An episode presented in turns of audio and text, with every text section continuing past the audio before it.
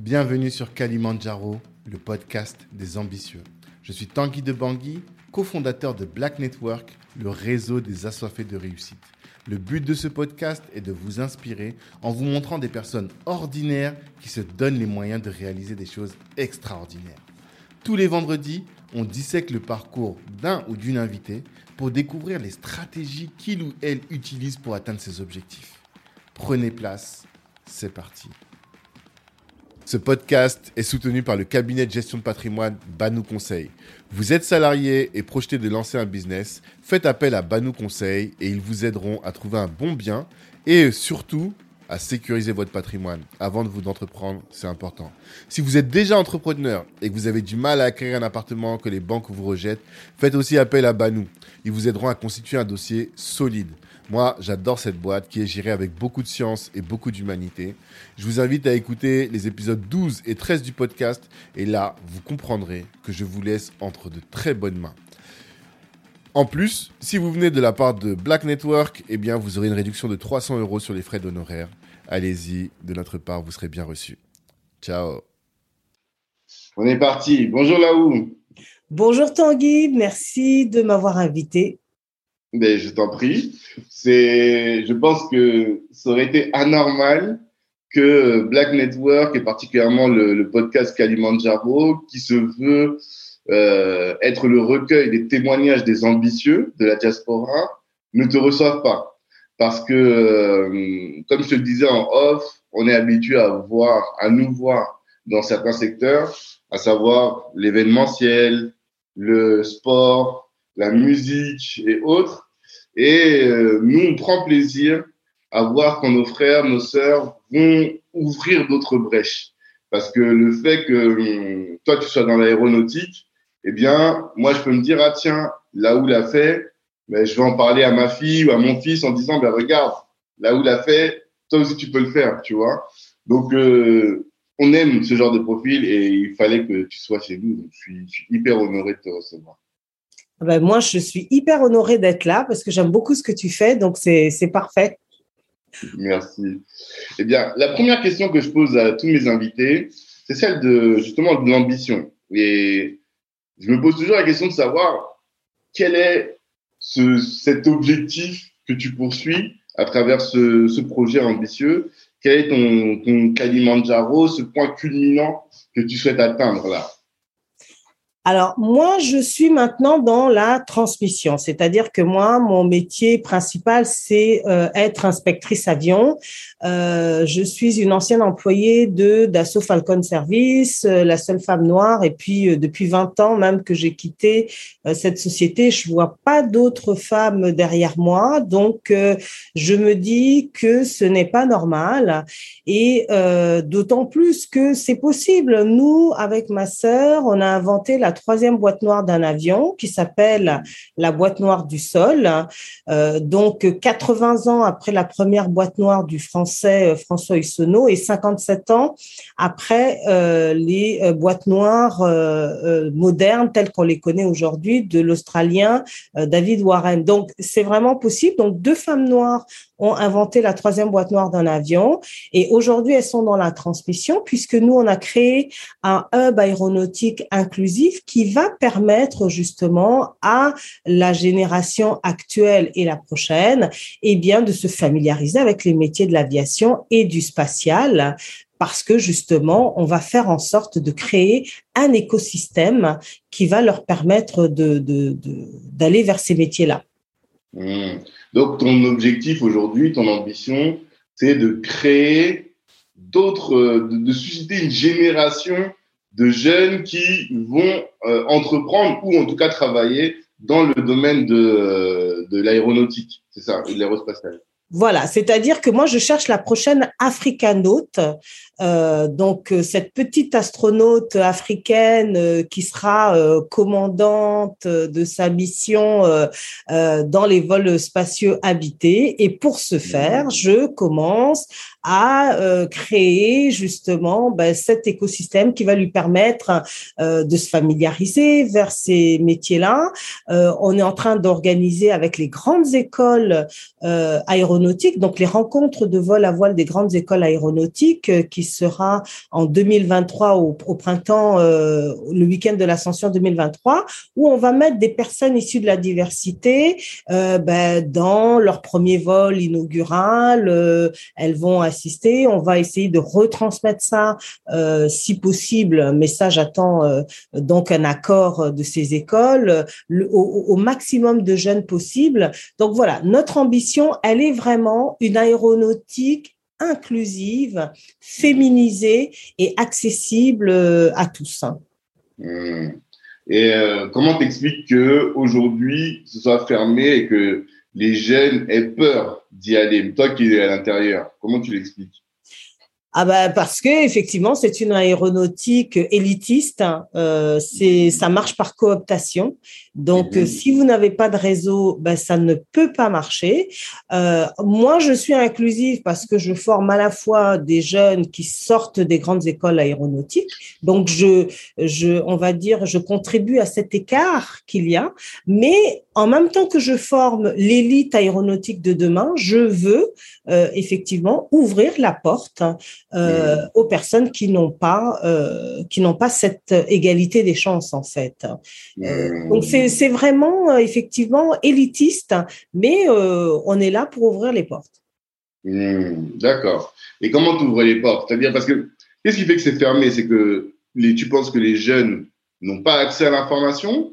Ou n'ont pas accès au niveau de formation qui permet d'intégrer ce type d'activité? Qu'est-ce que comment tu l'expliques? Les, les, jeunes n'ont pas accès à l'information et ils se réveillent à 30, 40 ans en disant mais moi je ne savais pas.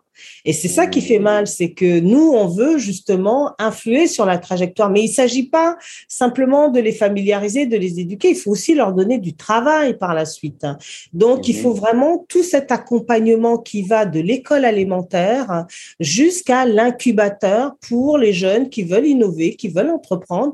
Et nous, si on dit que c'est possible, c'est vrai, puisqu'on est dans ce dans cet écosystème. Alors, euh, on ne veut pas être les seuls justement et on veut euh, euh, que, que, que, que cette jeune génération s'empare de ça. Donc, c'est pour ça qu'on a créé ce hub aéronautique inclusif hein, où on va mmh. tracer les sillons, on va mettre euh, les règles, on a des marraines, des parrains, des ambassadeurs qui viennent mmh. bah, des grandes écoles aéronautiques puisque cette jeunesse aujourd'hui a, est, est, prise de justice euh, sociale, puisque euh, j'ai un étudiant de l'École nationale de l'aviation civile, j'ai deux belles ambassadrices de l'IUT de Toulouse-Blagnac en maintenance aéronautique, euh, mmh. j'ai l'organisateur des rencontres de, de vol à voile des grandes écoles aéronautiques. Donc, ça veut bien dire que c'est cette jeunesse qui veut que leurs petits camarades ne restent pas au bord de la route.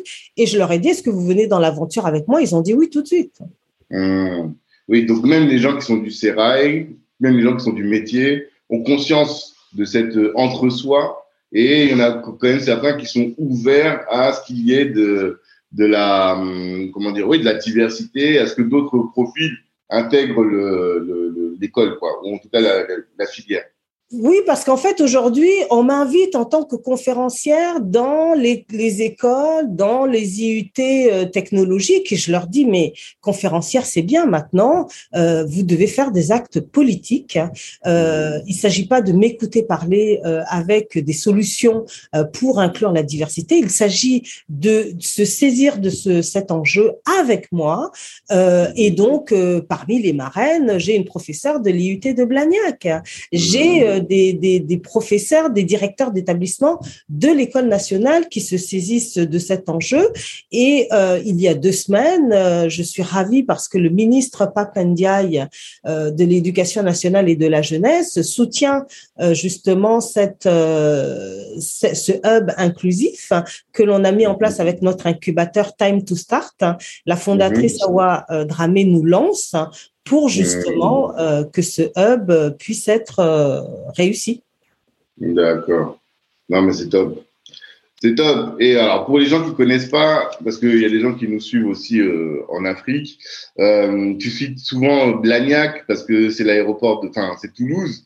Et à Toulouse, il y a le siège d'Airbus, si mes souvenirs sont bons, c'est ça? Absolument. Airbus est à Toulouse. Donc, effectivement, euh, étant donné qu'on veut mettre des personnes en situation de handicap, puisque j'ai un partenaire qui est basé à Toulouse qui est euh, euh, Arnaud Sétien, le fondateur de Sky Cap. Donc, il a une société euh, pour les personnes en situation de handicap qu'il place dans l'aéronautique, qui va héberger ce hub inclusif à quelques pas d'Airbus. Comme ça, ça, ça va être beaucoup plus, comment dire, inclusif et on va pouvoir mettre cet écosystème du côté de Toulouse. Mais je précise que le pays pilote est la France, mais il a vocation à aller dans chaque pays en Afrique au fur et à mesure qu'on aura des parrains et des marraines euh, pour faire les relais euh, et nous aider euh, sur place. D'accord. C'est hyper intéressant. C'est hyper intéressant. Alors, là, on est allé tout de suite de plein pied dans l'épisode. avant ça, on aimerait bien te connaître un peu j'ai découvert que tu étais né à Talence, une ville que je connais pour y avoir passé pas mal de mes vacances quand j'étais petit, qui est à côté de Bordeaux. Oui. Euh, tu n'es pas resté longtemps là-bas. Hein d'après ce que j'ai compris Non, j'ai fait mon enfance là-bas et ensuite on est parti vivre au Cameroun avec mon père euh, qui était mmh. chirurgien. Euh, et donc euh, voilà, on a on a un petit peu été des, des baroudeuses puisque on est cinq filles et mmh. nos parents ils avaient le, le goût de l'expatriation, découvrir les pays et surtout mon père était chirurgien à la coopération française donc on l'envoyait dans des pays d'Afrique pour, euh, c'était beaucoup plus facile euh, pour soigner la mmh. population et voilà. D'accord. Pour former les populations locales, pour euh, opérer aussi, c'est ça? Absolument. Il était chirurgien-chef de, des hôpitaux qu'il occupait. Donc, effectivement, il avait du staff à gérer, etc. Oui. D'accord. Du coup, tu es resté en. Je ne sais pas pourquoi j'arrive pas à dire du coup. Tu es resté en Afrique de quelle année à quelle année? De quel âge à quel âge? Alors moi, on est arrivé au Cameroun, je devais avoir euh, peut-être euh, 7 ans. Ensuite, on est rentré quand même parce que mon père trouvait qu'il nous fallait euh, être ancré quelque part. Donc, on est rentré dans le, la région, en région parisienne, j'avais 9 ans et euh, ben, j'ai suivi ma scolarité après de 9 ans jusqu'à l'université en France. D'accord. Et ensuite, sur les conseils de ton père, tu t'expliques que tu as suivi une formation en langue. Absolument, en langues étrangères, parce que en fait, mes parents, ils, m'avaient destiné euh, à être interprète pour euh, euh, des organisations onusiennes, etc. Parce qu'effectivement, mon père, à l'âge de 8 ans, nous avait placé en cours d'anglais parce qu'il trouvait que il fallait pour l'international parler l'anglais. Donc c'est vrai que ça a développé mon oreille.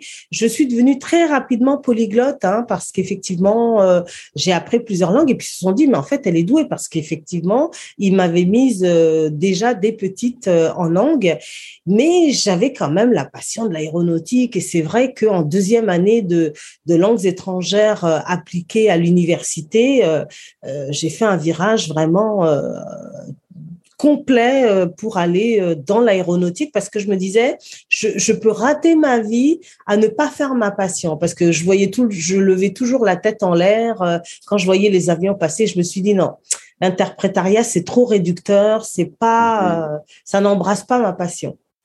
Hmm. Mais d'où vient cette passion pour les avions? Parce que ton père est euh, chirurgien, ta mère est sage-femme, donc tu es dans un univers plutôt médical.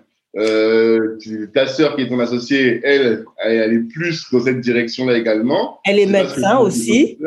C'est ça? Alors, d'où vient ta passion à toi, cette singularité-là pour, l'aéronautique eh ben, Moi, ça vient d'un dessin animé euh, que, que, que, je regarde encore euh, à, 53 ans, euh, qui, que, que j'ai regardé depuis l'âge de 7 ans. Et à 50 ans, on m'a offert la, la, collection de Goldorak. Et encore hier, mon beau-frère m'a offert le livre de Goldorak juste hier parce que ça ne quitte pas, ça ne me quitte pas. C'est le prince Actarus, cette euh, on va dire, ce pilote de chasse extraterrestre extrêmement doué euh, à manier sa soucoupe, qui allait non seulement à la, euh, dans un premier temps à la vitesse du son, mais après à la vitesse de la lumière. Donc, elle allait en méga Mac et il allait super vite et et cette soucoupe faisait des prouesses extraordinaires. Donc, ça a développé mon imaginaire. Et euh, mhm. depuis toute petite, euh, je me suis dit, mais il faut que je sois comme le prince Actarus. Et, euh, mhm. et donc, ça ne m'a jamais quitté. Ce... Parce qu'en fait, il y avait tous les codes aéronautiques dans Goldorak. Il, a, mhm. il prenait la piste numéro 7, il y avait les routes, il, y avait, il, y avait, il y avait tout. Il décrochait, il, il se rattrapait. voilà, donc... D'accord. C'est un dessin animé que j'ai vu, mais enfin, j'ai regardé quand j'étais petit, du coup j'ai oublié. Aujourd'hui, je me souviens pas de, de, de tout ça. Mais, ah, mais toi, ça m'a vraiment, vraiment, passionné. Ça m'a vraiment passionné et ça ne me quitte pas. La, preuve en est, c'est que je te dis, euh, je oui. encore Goldorak. Euh, je, il est toujours avec moi. D'accord. C'était mon rôle modèle de l'époque parce que j'en avais pas. Hmm. Mais passer du dessin animé au, concret, c'est quand même assez surprenant. Il euh, n'y a aucun moment où tu t'es dit ah c'est pas pour moi, ah je ne peux pas, ah non, tu vas. Non, parce que nous, nos parents nous ont jamais, jamais limités. Hein. Mon père, euh, ainsi que ma mère, ils disaient, c'est l'excellence ou rien. Moi, mon père, il disait, tu sais, avec mon bistouri, je peux tuer quelqu'un. Donc, sois précise, ma fille. Voilà, les enseignements que l'on avait. Ma mère, elle disait, euh, euh, vous êtes Keita, vous êtes Diallo, ne nous faites pas honte. Vous avez un nom assez, on va dire, tu connais la réputation en Afrique, les Keita, l'empereur Sundiata Keita. Donc, vous êtes des guerrières. vous ne vous n'avez aucune limite. Hein, euh, puisque votre ancêtre était empereur et il a fondé l'empire du Mali. Euh, les Diallo aussi, c'était des nomades. Enfin bon, voilà. Donc vous n'avez aucune limite et vous devez montrer l'exemple et l'excellence. Mmh. Donc euh, les filles du docteur Keïta, moi je me rappelle au Cameroun, les gens rigolaient de nous. Hein. C'est qu'ils nous mmh. levaient à 6 heures du matin, on faisait comme à l'armée les exercices physiques avant d'aller en cours. Je veux dire, ils ne dérogeaient pas à la règle. Hmm. Donc, tu pourrais dire que tu as eu une, une éducation exigeante? Exigeante, absolument, mhm. parce que nos parents, c'était vraiment l'excellence. Euh, et c'était l'excellence ou rien. Mon père et ma mère ne supportaient pas la médiocrité. Donc, c'est vrai que, et moi, et on, on, se, on, se, rend compte que quand on vieillit, on ressemble de plus en plus à ses parents. Parce que moi, par exemple, quand je, je, je, dis à mes étudiants, je dis quand vous inspectez un avion ou quand vous touchez un avion, euh, euh, imaginez qu'une fois que vous avez géré l'avion, toute votre famille va rentrer à bord. Hmm. Donc, euh, on ne rigole pas avec la sécurité d'un avion, on ne, voilà, on ne fait pas les coins ronds, on ne contourne pas, on n'imagine pas, on suit les procédures. Et, oui, la rigueur, oui, c'est ça qui a fait qu'on est euh, là aujourd'hui, ma sœur et moi, euh, elle en tant que médecin urgentiste et moi en tant qu'inspectrice avion. Donc, ce sont des, des métiers d'ailleurs qui se rejoignent puisqu'on on a à cœur la sécurité des gens et on est complémentaires. Mais c'est un sujet que j'aborde quand même assez souvent sur le podcast parce que il y a beaucoup de gens qui pensent que, et c'est beaucoup dans l'air du temps aujourd'hui, avoir une éducation exigeante avec ses enfants, ça va les détruire, ça va les empêcher de, de, de s'épanouir, ça va. Et j'ai l'impression que on, on tend à essayer de faire en sorte de cajoler les enfants, de de suivre leurs désirs et pas trop, et pas trop ce qu'ils doivent faire. Comment toi tu vois les choses? Ah bah, Moi, mon père, il avait un, un, adage, il disait, moi, je serai toujours plus gentil que la vie. Et pourtant, nous, on trouvait qu'il était extrêmement sévère. Euh, je veux dire, euh, voilà. Donc, euh, cajoler, non. la vie, elle est de plus en plus concurrentielle. moi, je sais que mes neveux, ils vivent au Canada. Ils parlent, depuis qu'ils sont tout petits, français-anglais, le minimum. donc, ça, ça, va être très, très, très exigeant pour la prochaine génération. Tout est globalisé. maintenant, c'est, la vie, elle est de plus en plus injuste. Donc, on voit cette génération qui, se dit qu'ils ont, ils vont hériter d'une planète dégradée, d'un système économique dégradé. Euh, il y a énormément de problèmes euh, géopolitiques, donc il faut être armé pour euh, pouvoir à chaque fois se réinventer et se réadapter. Le Covid-19 nous a montré cela, il a fallu euh, se réinventer. Donc si vous n'avez pas les, les, on va dire, les ressources psychologiques, les ressorts physiques, parce qu'il faut faire du sport. Moi, je, je, je dis euh, à mes étudiants, faut faire du sport, faut être, faut être en santé mentale et il faut avoir les qualifications. Euh, donc, donc c'est bien pour cela que, euh, parce que je suis éprise de justice avec ma partenaire Fatou Keita, qu'on met cet écosystème, puisque euh, nous-mêmes, on forme l'élite aéronautique de demain. On doit pouvoir former des personnes qui sont dans les zones rurales, dans les zones et quartiers prioritaires de la ville, les jeunes femmes et les personnes issues de la diversité et celles en situation de, de handicap. Hein. Mmh. J'aime beaucoup cette phrase. Je pense que je vais la faire, euh, je vais la, la, reprendre régulièrement. Je serai toujours plus gentil que la vie. Euh, et c'est vrai que si on a vocation à, à, à, préparer la nouvelle génération à la vie, donc ce que tu dis, c'est qu'on doit être hyper dur avec eux. Je dis pas qu'il faut être hyper dur, il faut être extrêmement exigeant et euh, les challenger en permanence. C'est-à-dire que euh, euh, moi, je, je, peux relire des rapports d'étudiants euh, remplis de fautes. Non, je peux. Euh, les étudiants, ils travaillent sur la boîte noire, donc ils sont pas autorisés à rentrer des données erronées parce que il s'agit de la sécurité des passagers. Donc, si vous n'êtes pas exigeant, en bout de chaîne, on a tous une responsabilité en aéronautique. Hein. Les accidents, c'est une conjonction de plein de choses. Donc, je mhm. suis obligée, je suis tenue d'être exigeante avec les étudiants parce qu'au bout, il y a des passagers qui montent à bord. Il n'y a pas le choix. Mhm.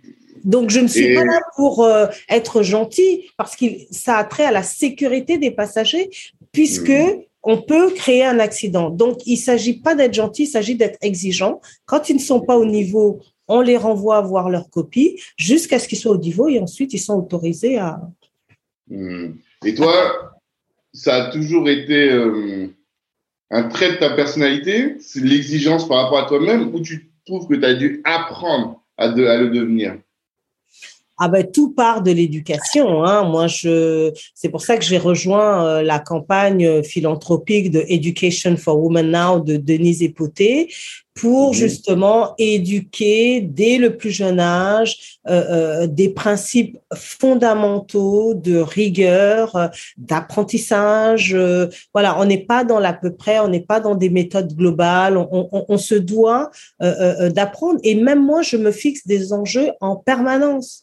J'ai mhm. commencé à apprendre le coréen il y a très peu de temps, il y a quelques mois, euh, pour me challenger en me disant ça peut être ma porte d'entrée pour l'Asie parce que je veux pas aller avec ma culture française. Derrière une langue, il y a une culture et il faut apprendre des codes. Euh, vous pouvez pas pénétrer des marchés en y allant comme ça sans euh, vous être renseigné euh, sur la culture économique, la culture des peuples, etc. Donc, il, on est en permanence en apprentissage. Pourtant, moi, je suis inspectrice avion, je pourrais me dire, je m'en fiche, l'anglais est la langue aéronautique. Mais non, quand je vais en Finlande, je parle le finlandais. Quand je vais en italien, je parle l'italien.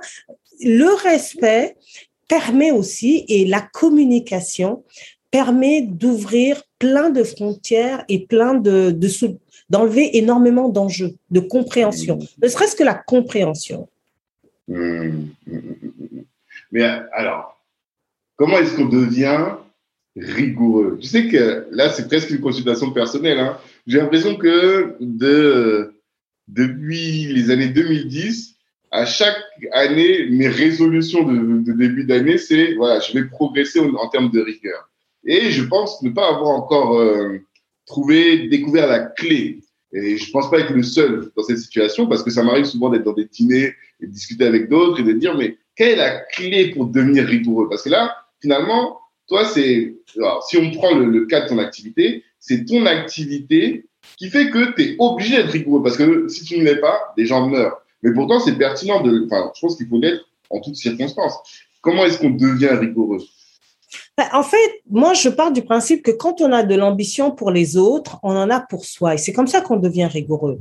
Moi, quand j'inspecte un avion, je n'inspecte pas pour moi, je pense aux autres. L'empathie est souvent une, euh, une des clés pour arriver à des objectifs. Aujourd'hui, mon associé et moi-même, nous mettons en place ce hub aéronautique inclusif. On le fait pas pour nous, on le fait pour la génération à venir. Mais on est extrêmement rigoureux parce que on veut qu'ils aillent dans la bonne direction. Donc, c'est une euh, mission qui est plus grande que nous. Dès lors que vous rentrez dans, dans un dessin qui est plus grand que vous, vous atteignez vos objectifs. Par contre, les objectifs sont beaucoup plus difficiles à atteindre quand c'est juste égocentré parce que ça n'a pas de ça n'a pas de sens.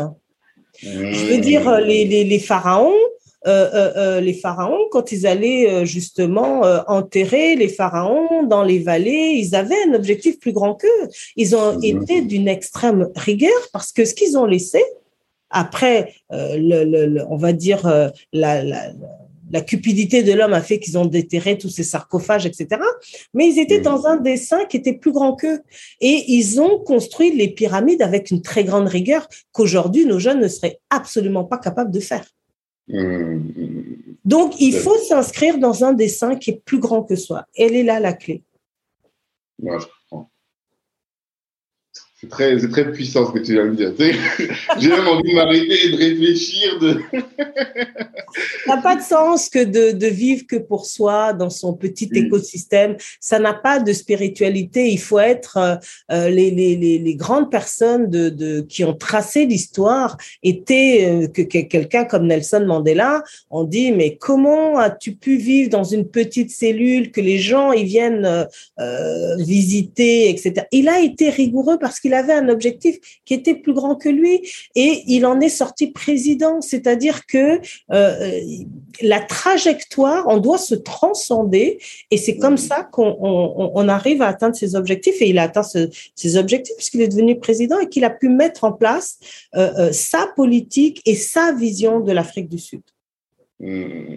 Ouais, ce que j'en tire, c'est en fait la, la nécessité de faire ce que tu dois faire pour atteindre le résultat que tu veux atteindre. Et à partir du moment où tu te focalises sur quelque chose de grand et que tu veux absolument l'atteindre, eh bien, si ça requiert pour toi d'être extrêmement rigoureux, si ça requiert de, de devoir te dépasser, d'aller te transformer, même te transcender, eh bien, tu vas le faire.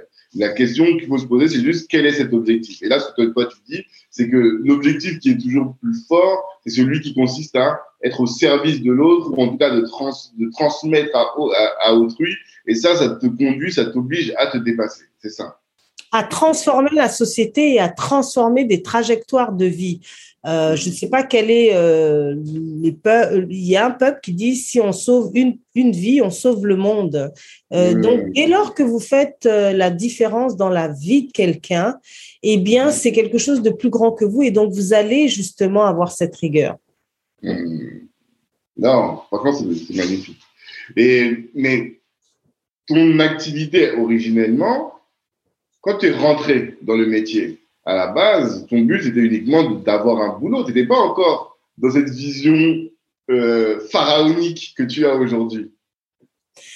Oui, parce que c'était compliqué à mon époque de rentrer dans l'aéronautique. Donc, je suis, euh, je suis encore un ovni dans cet écosystème, euh, mais je luttais pour exister et euh, ça m'a donné cette légitimité. Et je dois dire que j'ai du respect euh, dans cette famille aéronautique parce que je suis arrivée à un niveau euh, que bien d'hommes n'ont pas aujourd'hui. Mmh. Donc, euh, parce que justement, je me suis accrochée. Et maintenant que je me suis accrochée, que je n'ai plus rien à prouver, parce qu'on a inventé quand même la troisième boîte noire d'un avion, le, Graal suprême, Mhm. Euh, je fais partie des cinq femmes qui ont représenté les femmes en aviation dans le monde. Euh, l'année dernière, j'ai été choisie par euh, l'Organisation de l'aviation civile internationale, donc les Nations Unies côté aviation. Donc, je n'ai plus mhm. rien à prouver. Je suis vraiment reconnue mondialement. Maintenant, je pourrais me dire, je m'arrête là, je savoure mon succès, etc. Non, parce que quand je regarde derrière moi, je me dis, mais je suis la seule il y a une anomalie. Hmm. Et donc, parce qu'il y a cette anomalie, il faut que moi, je puisse corriger ce tir-là maintenant que je suis arrivée. C'est vraiment ce que Emmanuel Macron disait. Les premiers de cordée doivent euh, faire monter toute cette cordée et doivent d'abord ouvrir cette porte en tant que première de cordée pour faire passer la cordée. Hmm. Que l'industrie le veuille ou non, on va passer. Et il faut qu'on passe parce qu'au pays de la liberté, de l'égalité et de la fraternité, ce n'est pas supportable euh, que je sois encore cette seule femme noire euh, dans cette industrie inspectrice avion. Ce n'est pas possible, ce n'est pas tolérable. Mais même moi, euh, je ne suis pas éternelle, je ne serais pas heureuse de partir avec un tel constat. Mm-hmm. J'imagine. Et Comment tu as fait pour rentrer? Alors Parce que les portes sont fermées, tu as dit. Il faut du réseau pour rentrer. Et toi, j'imagine que tu n'avais pas de réseau, vu que tu étais, étais, issu d'un autre milieu. Comment est-ce que tu as fait pour pouvoir pénétrer ce secteur? Ah ben, la détermination. C'est-à-dire que moi, j'ai mis mon CV dans toutes les agences aéronautiques possibles en intérim. Euh, euh, je ne vais pas les citer pour faire de la publicité, mais j'ai mis mon CV partout en me disant mmh. un jour, on va m'appeler. J'étais déterminée. Et un jour, ça n'a pas j'ai tout fait. J'ai passé les concours Air France. Je n'ai jamais réussi à rentrer. Mais je me suis dit, un jour, on va m'appeler. Et ça n'a pas manqué. Un mmh. jour, on m'a appelé en disant, bah, écoutez, euh, il y a Dassault Falcon Service qui recherche tiens-toi bien, une secrétaire en intérim pour deux mois. J'avais un travail en CDI à la défense, très bien payé. Je dis, je prends, je prends cette perche-là. Même si au bout de deux mois, je me retrouve à la porte, au moins je vais rentrer. Mais non. Oui, je l'ai fait. J'ai démissionné de mon emploi. Je suis allée pendant les vacances faire un remplacement de deux mois en tant que secrétaire, mais comme j'étais dans la plage, là, j'ai dit, il y a personne qui va me faire sortir de ces deux mois d'intérim.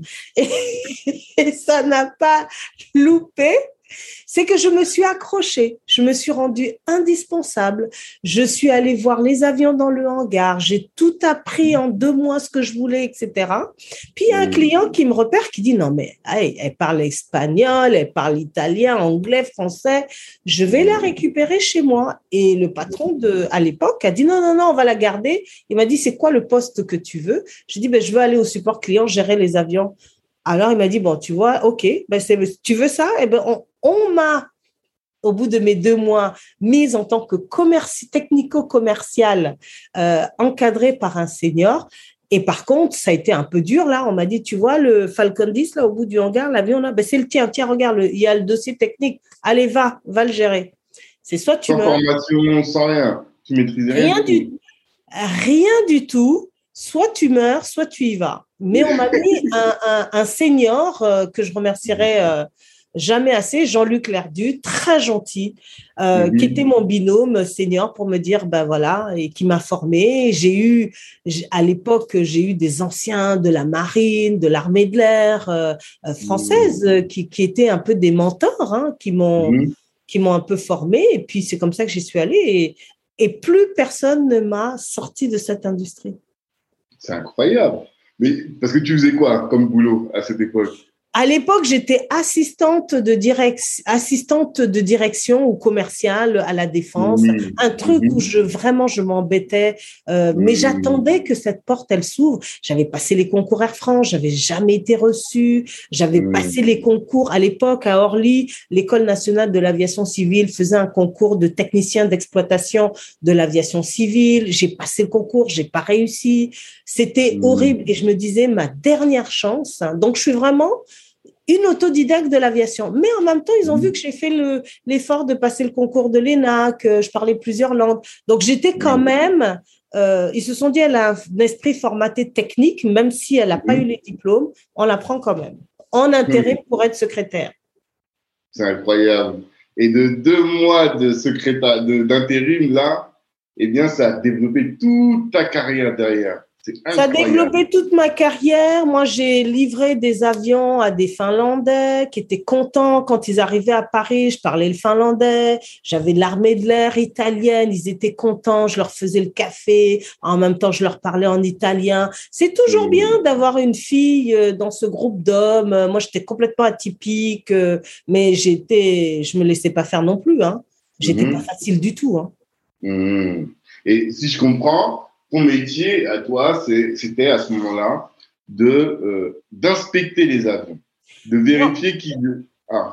À l'époque, je gérais la maintenance, les travaux de maintenance des avions. À l'époque, quand je suis rentrée chez Dassault Falcon Service, c'est-à-dire le client nous donnait un bon de commande pour des travaux à faire sur l'avion, et moi, je faisais la coordination en, pour les techniciens avec le client. Euh, je faisais les rapports de mmh. travaux, je parlais avec le client, je parlais avec le chef avion. Voilà, j'étais technico-commercial et je gérais les contrats des des avions aussi. Euh, je calculais les coûts. Euh, à l'heure de vol, etc. C'était très complexe. Mhm. D'accord. Et ça, c'était euh, pour les avions de ligne, pour les, gros, les grosses Non, c'est pour les jets privés d'assaut ah. français, les Falcon, parce que euh, euh Dassault Aviation fait à la fois ben, les, les, les, Mirages et les Rafales, les avions militaires qu'on connaît, et il y a toute mhm. la partie civile des avions d'assaut qui s'appelle des Falcon, donc des jets ah, privés. Dassault, ils font, Dassault ne s'occupe pas des avions de, de compagnie, enfin, des avions de longue ligne et tout. Non, ils font que des, des, jets privés, des Falcons. Ça, ah, s'appelle les Falcons. Voilà. Ah ben tu vois, c'est ça, c'est pour ça qu'on fait ce hub aéronautique inclusif pour justement faire cette culture aéronautique. Clairement, clairement, effectivement. Parce que bon, on connaît les avions, mais en réalité, on ne connaît pas le secteur véritablement, les distinctions entre les compagnies et autres. Dassault, c'est très connu parce que c'est quand même quelqu'un qui a marqué la France d'un point de vue euh, industriel et politique un peu, mais euh, j'ai jamais levé le capot pour voir exactement ce qu'il faisait.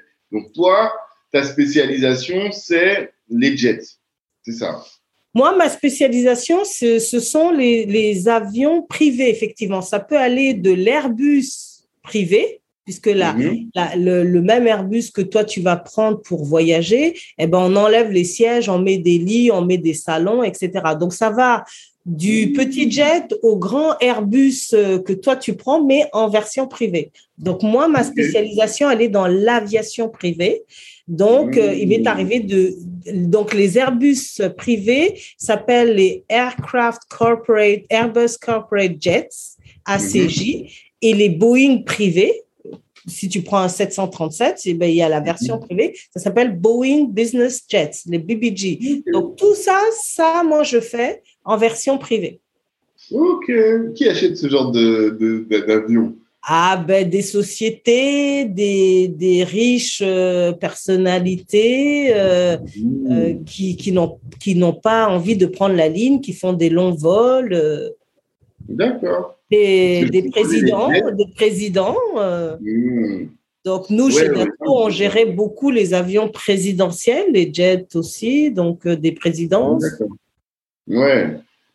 D'accord. Et ça, alors, tu es resté chez Dassault combien de temps? Alors, je suis restée chez Dassault un an.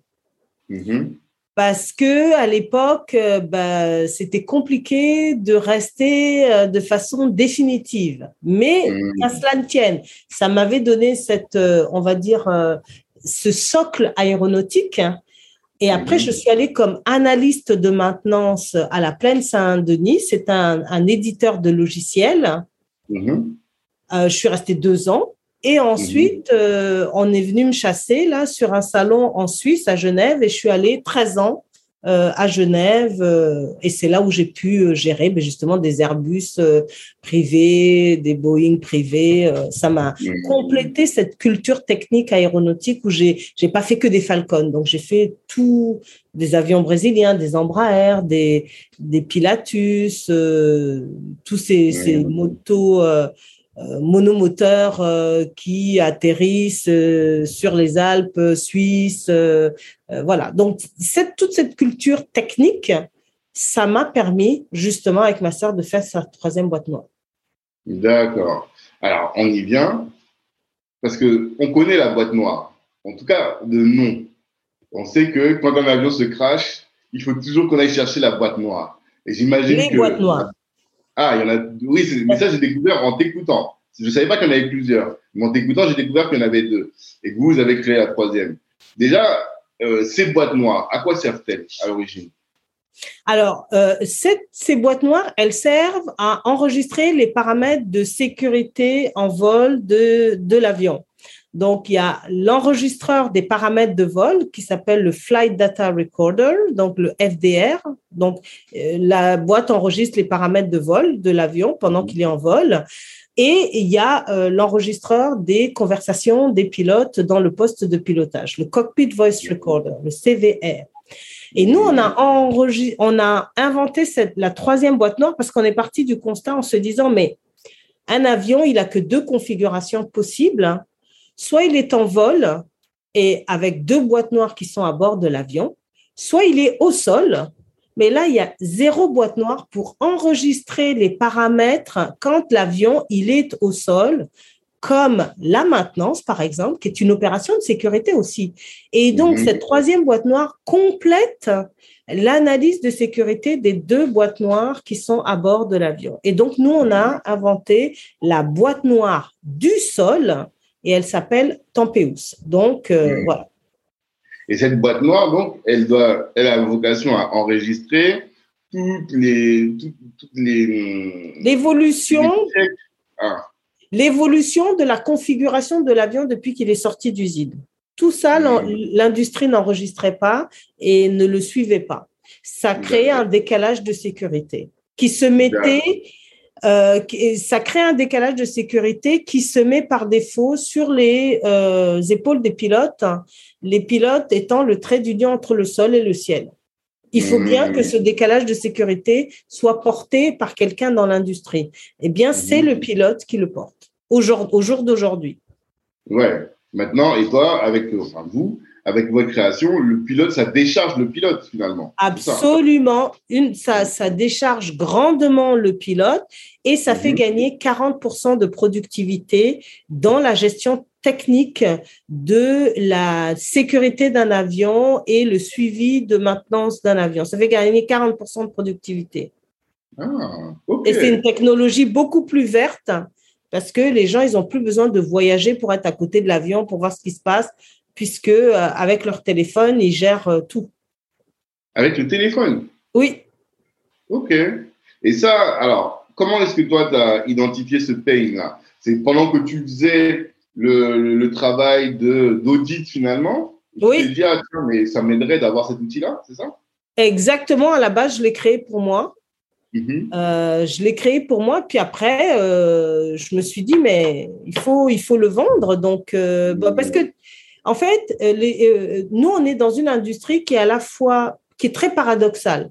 Elle est à la fois archaïque avec des process du XXe siècle, avec un mhm. pied dans le XXIe siècle, euh, où là, tu peux faire l'inspection d'un avion avec des drones. Mais en même temps, tu vas mhm. gérer du papier, des Excel, Word, PDF. Donc, et entre les deux, il y a rien, il y a rien. Donc voilà, il y a cette espèce de contradiction parce que quand tu fais une maintenance, par exemple, sur un avion, euh, sur un Airbus que tu vas prendre, ça va générer à peu près 10 000 feuilles de papier. 10 000 feuilles de papier entre les procédures, la carte de travail, etc. Et 10 000 feuilles de papier, tu atteins en fait la hauteur de la poignée d'une porte à chaque fois que tu fais une maintenance, c'est-à-dire un mètre de papier. Donc, au bout de 25 ans, ton Airbus, là, il génère 3 euh, millions de feuilles de papier. Et 3 millions de feuilles de papier, ça fait 300 mètres. C'est la hauteur de la tour Eiffel. Donc, au bout de 25 ans, on a une tour Eiffel de papier par avion. Juste pour la maintenance. Voilà, juste pour la maintenance. T'imagines un peu ce que ça génère. Eh bien, avec cette troisième boîte noire, eh bien, ça digitalise tout ça. Au lieu de se taper la tour Eiffel de papier, eh bien, en quelques clics avec son téléphone, on a l'information, le document dont on a besoin. Ah, c'est top. Franchement, c'est top. C'est incroyable. Et quand tu dis que tu l'as inventé, comment, tu sais, tu peux nous expliquer le processus? Comment est-ce que ce, ce génie-là est sorti de ta tête? Bah, ça vient toujours avec, euh, tu sais, une, une, innovation, elle se mérite. Hein. Au début, elle se, elle se cache de toi. Elle, euh, elle, tu dois la mériter. C'est comme une jeune fille à qui tu fais la cour. Mm-hmm. Euh, donc, en fait, c'est parce que moi, j'ai oublié une tâche de maintenance sur un avion qui, qui avait décollé. Hein.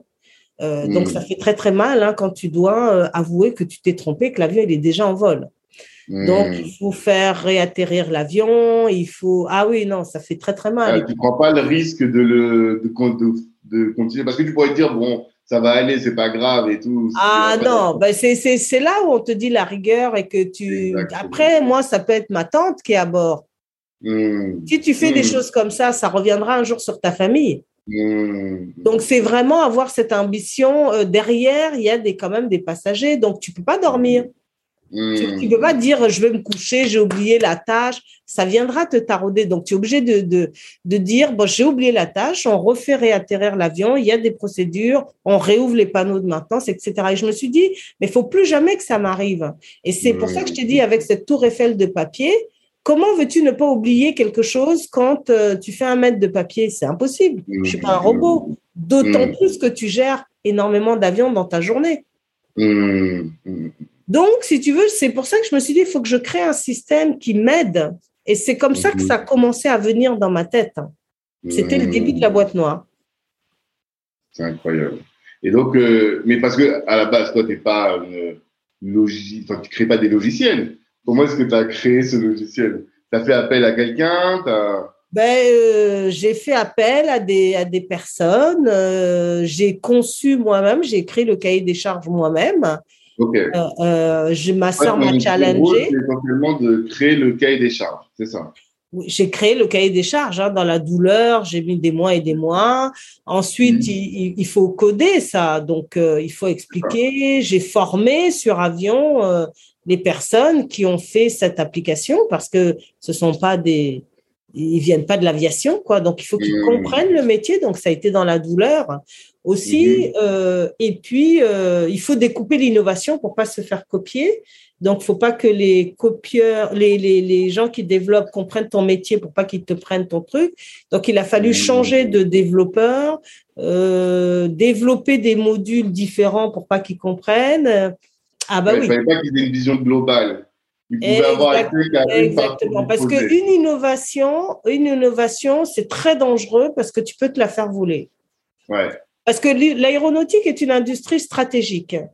Mhm. Donc, avec toutes les menaces stratégiques qui peuvent euh, en découler, avec toutes les, euh, euh, comment dire, les, les, les gens, ils vont, ils vont vraiment être très persuasifs pour vous prendre votre innovation. Mais comme nous, nous sommes des guerrières, mhm. voilà, et donc on, on, applique des techniques pour pas se faire voler nos innovations. Et là, encore une fois, est-ce que ces techniques, tu les avais vues ailleurs ou dès le départ, tu as eu l'intuition, tu t'es dit, hum, ce truc-là, là, c'est hyper stratégique, euh, je vais, euh, je m'expose et il faudrait que je trouve des stratégies pour pouvoir me protéger. Ah, mais c'est dès, le, dès le début, quand les gens, l'innovation est sortie, on a vu les appétits, on a vu les menaces, on a vu, on s'est dit, ouh, faut aller euh, undercover parce que c'était, ça, ça peut même devenir dangereux, ouais. Dangereux? Ah oui? Parce que vous pouvez même être attaqué par des États étrangers. Euh, oui, oui, oui, oui, parce que c'est une industrie stratégique de. de, Comme dans les films d'espionnage. Euh. Comme dans les films d'espionnage, parce qu'ils partent du principe que, étant une femme issue de la diversité, vous n'êtes pas cartographié par l'industrie. Mm-hmm parce que vous n'êtes pas arrimé à l'industrie, donc ils peuvent mieux récupérer que ça passe sous pavillon étranger. Et les femmes issues de la diversité se font beaucoup plus voler leur technologie que, que les autres. Parce que justement, on n'est pas arrimé à l'industrie, vu qu'il y a de la discrimination, vu que... Et donc, c'est comme ça que les États euh, euh, peuvent être déclassés parce que d'autres États viennent récupérer, euh, alors que, par exemple, la France nous a éduqués, la France a investi de l'argent sur nous, mais si mm. on se fait voler notre innovation au moment où on doit créer des emplois, ça déclasse la France.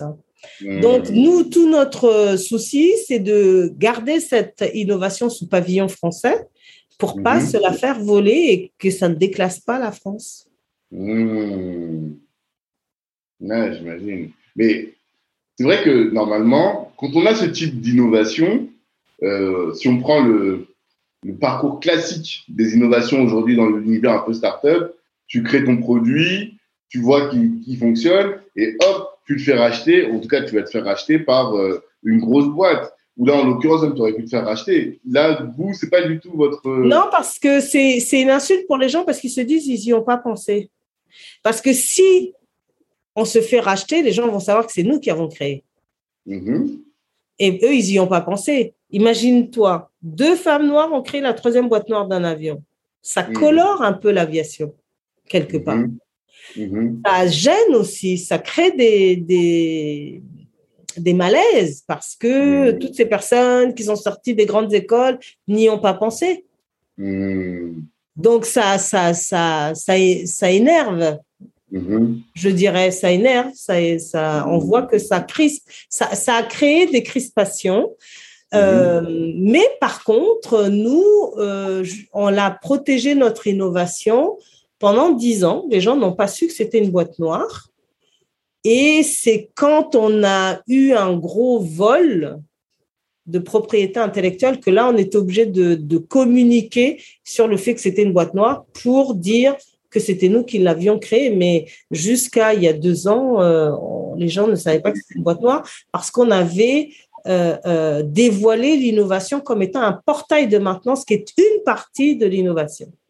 D'accord. Parce voilà, quand vous êtes dans l'innovation stratégique, vous devez juste dévoiler le bout de l'iceberg, mais pas l'iceberg total, parce que justement, ça attire les convoitises et les appétits de grosses organisations et d'États étrangers.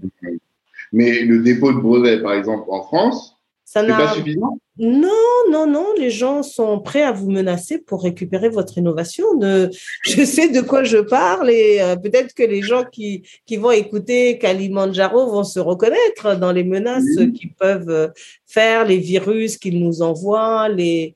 Euh, ah oui, oui, oui, c'est c'est assez. c'est une industrie stratégique. Il faut le savoir. Il faut pas ça vous pousse dans une guerre commerciale. Et dans la guerre commerciale, il y a le mot guerre. Donc, il ne faut pas aller euh, démuni à la guerre. Mais alors, comment toi tu fais pour être muni? Alors, je sais que tu es une Keita, ça j'ai bien compris, et que dans ton, dans ton ADN, il y a les. ah ben moi, je, je, je réponds à la menace de façon proportionnée. Oui, mais comment est-ce que deux sœurs, aussi fortes soient-elles, font pour s'opposer à des États finalement parce que bah, regarde on est toujours on est on est toujours là hein, eh oui, ça. ah ben ce sont les États qui reculent hein, euh, moi euh, c'est ce que je dis on est deux femmes on est au bout de 11 ans on est toujours là avec cette mmh. légitimité ça veut bien dire que les personnes qui, et les États qui nous menacent n'y arrivent pas mmh. Mmh.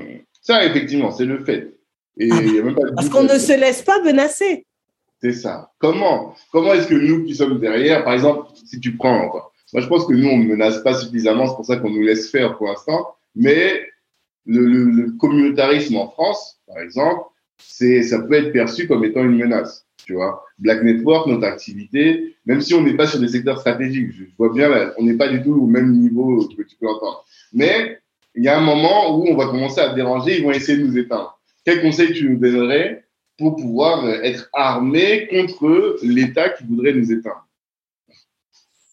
Alors, maintenant, c'est en train de s'en changer. Hein. C'est en train de changer et justement, euh, et c'est bien pour ça que ça me fait bien plaisir de voir qu'en France, euh, dans, que ce soit dans les médias, euh, si vous allez, il y a des épisodes où on montre des personnes de la diversité. On, on a inclus parce que justement, la, la, la, France s'est faite déclasser en Afrique, s'est faite chasser dans certains pays et doit redorer son blason vis-à-vis -vis de l'Afrique. On a maintenant un ministre de l'éducation l'éducation, c'est stratégique. Hein. Euh, on confie l'éducation de nos enfants à Monsieur Papandiaï. Donc, c'est un signal fort envoyé en Afrique. Donc, justement, c'est en train de changer. Et non, parce que euh, nous, on est incubés. Il y a l'ascenseur, hein, euh, qui est quand même une pépinière chargée de faire émerger les talents. donc, en fait, la France, elle est en train de changer dans justement sa stratégie vis-à-vis des initiatives issues de la diversité. Donc, il y a des signaux clairs pour des personnes comme nous. Aujourd'hui, moi, j'ai un consultant, euh, c'est un, ancien haut fonctionnaire euh, de, de l'État français euh, qui est chargé euh, d'ouvrir les portes pour Keita Systems, par exemple. Il y a des années, ça aurait été pas possible pour aller chercher du financement, des choses comme ça. Donc, c'est en train de changer. Donc, on va pas vous éteindre. Ça, j'en suis, mais alors persuadée parce que justement, c'est ce qu'il disait Daniel Balavoine, le désespoir est mobilisateur la France, à force d'avoir euh, pendant des années euh, mis de côté sa diversité, etc., euh, on a vu que ça a donné aussi le Bataclan, ça a donné parce que à un moment donné, il faut que la diversité elle existe. Hein. Mmh. Donc je pense qu'il y a eu une prise de conscience avec euh, les attentats, avec euh, et du coup maintenant il y a cette égalité des chances, il y a l'ascenseur, il y a des initiatives qui sont encouragées pour la diversité. Moi je vois la lucarne qu'on met en, on met en lumière plein de choses faites par la diversité. Et par exemple, on est allé à Monaco, TV5 Monde nous a donné un, un prix euh, euh, pour cette troisième boîte noire. On est repéré par Forbes. Donc, tout ça, c'est en train de changer et il y a cette génération-là qui dit, mais nous, on veut plus aller travailler dans des sociétés qui ne prennent pas la diversité, dans des sociétés qui ne respectent pas l'environnement. On veut avoir une qualité de vie. Donc, en fait, toutes ces personnes qui bloquaient sont parties à la retraite et il y a cette nouvelle génération et prise de justice qui est en train de changer et d'éduquer nos dirigeants. Donc, c'est en train de changer. Mmh c'est intéressant ce que tu dis parce que euh, je me faisais la réflexion hier je, pensais que il y a une époque, je pense au début des années 90 ou même avant les années 90 même, euh, où les Noirs n'étaient pas à la mode. Mais on sent que euh, pour les raisons que tu as évoquées et notamment la perte d'influence de la France en Afrique et la nécessité du coup de trouver un ancrage, un point d'ancrage pour garder cette influence-là, eh bien, avec, euh, on le voit avec des initiatives comme le CPA, le Conseil présidentiel pour l'Afrique, ou d'autres, la volonté politique de valoriser la diaspora, de valoriser les Africains et potentiellement les utiliser derrière pour garder ce point d'ancrage sur le continent. C'est ça qui est expliqué. C'est ça que je dis. Aujourd'hui, rends-toi compte que euh, la Chine détient euh, plus de 60% de la dette africaine. Ça veut bien dire que les Africains ont mis dehors tous ces tous les anciens colons en fait du continent pour aller chercher euh, les Chinois. Donc maintenant, la France a perdu des marchés en Afrique puisque les Chinois, quand même, ils construisent des routes, ils construisent beaucoup d'infrastructures dans leurs grands projets de route de la soie. Donc c'est très bien pour euh, pour l'Afrique, mais en même temps, euh, elle se met aussi euh, sous le joug de, de la Chine et, et donc il faut diversifier ces marchés. Et maintenant, la France revient avec des projets et non pas euh, certains dirigeants qui euh, euh, élitistes avec lesquels elle, elle dialoguait. Maintenant, la France vient avec des projets pour l'Afrique. Et c'est ça qui a changé. Il y a un respect maintenant qui est montré aux Africains, et c'est ça qui a changé. Et nous, on est là pour dire, bah, le, le comment dire, même dans l'aéronautique, il y a aussi des personnes issues de la diversité qui peuvent apporter l'excellence pour un mmh. pays. Donc, c'est ça aussi qu'on est, on est en train de montrer sur notre segment Et euh, comme dit Denise Epoté, ce qui est fait en dehors des femmes africaines est fait contre les femmes africaines. Mmh. Donc, donc c'est bien pour ça qu'on est là, qu'on existe, qu'on fait ce hub inclusif parce que ensemble on, sera plus fort. La, prochaine génération, parce qu'elle sera, euh, elle aura des et avec cette troisième boîte noire, on espère pouvoir créer des emplois. Mmh. Et alors, il y a deux dimensions dans cette nécessité d'être euh, entouré. Tu dis, il y a cette nécessité de créer cet écosystème pour qu'il y ait ensuite une génération qui, euh, elle aussi, pour reprenne le flambeau et poursuivre la bataille pour qu'il y en ait plus, ça c'est sûr. Et il y a aussi cette dimension de euh, se soutenir les uns les autres. Est-ce que c'est quelque chose que tu ressens, cette, cette, euh, cet euh, isolement et tu ressens le besoin d'appartenir à un groupe de personnes, à un réseau qui puisse te permettre de lutter contre ces attaques qui viennent de l'extérieur? Non, les attaques qui viennent de l'extérieur, nous, ça fait 11 ans qu'on s'en débrouille très, très bien. Et les personnes qui nous attaquent et les États, ils se disent plus jamais on va se confronter aux sœurs Keïta, ils l'ont bien compris. Donc là-dessus, il n'y a aucun problème. On, sait très, très bien se défendre, sauf que mm. comme on est dans une industrie stratégique, ce sont des secrets d'État qu'on ne peut pas révéler mais mm. qui sont qui sont bien là. Et donc euh, euh, là-dessus, il n'y a pas de problème. Non, nous on est vraiment dans la transmission euh, mm. parce que justement, euh, on, se dit ce, ce n'est pas normal. Euh, même euh, des femmes hein, qui ne sont pas issues de la diversité n'arrivent pas à notre niveau. Il faut féminiser l'aéronautique et il faut justement cette inclusion. Donc nous on le fait. Encore une fois, tu parlais de la rigueur et de ses objectifs à atteindre dans un dessin qui est plus grand que nous. Parce que, comment te dire, on est arrivé à cette conclusion-là parce que les gens ont voulu nous éteindre, les gens ont voulu récupérer notre innovation. Et on s'est dit, mais on comprend pourquoi les gens de la diversité n'innovent pas, puisque euh, euh, elles se font voler automatiquement leurs innovations. Donc, le but de ce hub aéronautique, c'est aussi de protéger les innovations issues de la diversité et d'éviter la fuite des cerveaux. Donc, c'est basé aussi sur notre expérience qui a été assez, euh, assez, on va dire, euh, intense. Euh, il a fallu qu'on se mette en immersion, rendre des coups sans que ça se voit, sans médiatiser, mais des coups efficaces à des États, s'il te plaît. Mais oui, mais ça, tu sais que ça me. J'en reste sur le cul pour parler trivialement, tu vois. Est-ce ah, que c'est une réalité. Ce sont des États qui vous envoient des virus. Ce sont des. On est, on rentre dans la cybercriminalité. On rentre dans des menaces, euh, mais mais inouïes. Euh, pour lâcher l'innovation qu'on n'a jamais lâchée et qu'on ne lâchera jamais.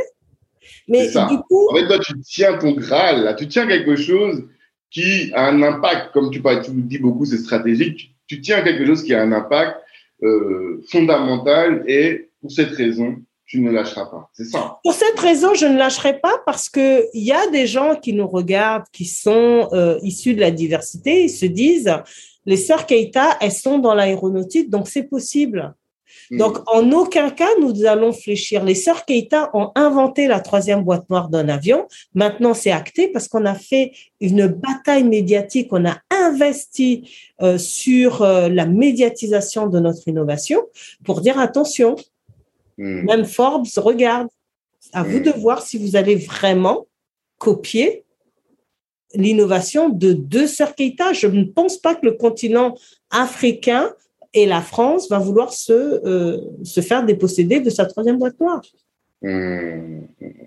Donc, tu le, cette, euh, cette invention, cette innovation, elle appartient aussi au continent africain pour toi?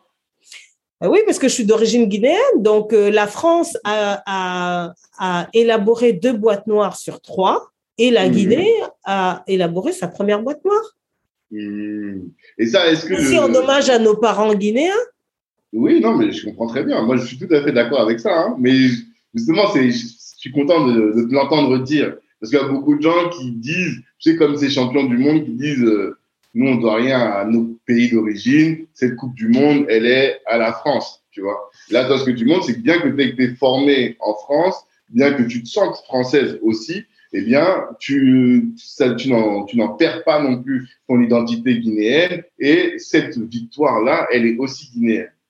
Elle est aussi guinéenne et c'est bien pour ça que j'ai fait Femmes d'Afrique en action, l'émission de Mathilde Lafarge, euh, Onyx et de TV5 Monde, Femmes d'Afrique en action, pour dire que cette boîte noire, elle appartient aussi au continent africain euh, et c'est bien pour ça qu'on se bat pour euh, la garder pour le continent africain parce que ça va créer des emplois euh, en Afrique. On va faire ce hub aéronautique inclusif autour de la boîte noire où on va former des jeunes analystes de maintenance, des contrôleurs autour de cette boîte noire. Donc c'est le bien absolu justement. C'est comme ça qu'on va faire un cercle vertueux. C'est à partir de cette innovation. Donc c'est bien pour ça qu'on va pas se la laisser voler parce que c'est plus grand que nous. Et c'est pour ça que les États se disent, mais les deux sœurs ne lâchent pas l'innovation. Pourquoi? Parce que c'est plus grand que nous. Hmm. Et ils ont compris qu'on allait qu'on prenait les mêmes armes que hmm. on prend les hmm. mêmes. Nous, on répond de façon proportionnée. Vous allez dire que toi, tu as la puissance d'un État, tu commences à me faire peur. oui, absolument, absolument. Mais oui, mais, mais, mais, tout à fait, parce que je ne suis pas, comment dire, on, on, ne va pas se laisser déposséder. Et parce mmh. qu'on ne se laisse pas déposséder, on a répondu aux menaces de façon proportionnée pour faire reculer. Parce que quand vous êtes menacé, vous faites quoi?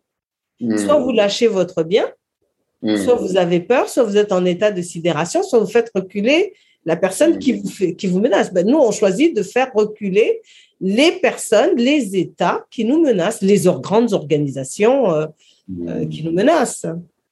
Non, ça c'est top.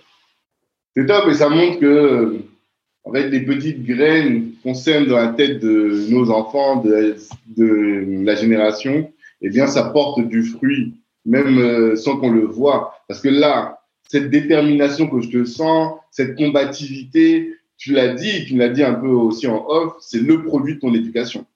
C'est ça. Oui, et, ça, on revient à, mon père qui disait je serai toujours plus gentil que la vie. Donc mon même papa que je trouvais sévère est beaucoup plus gentil que les États qui me menacent aujourd'hui. Mais parce qu'il m'a éduqué à être forte.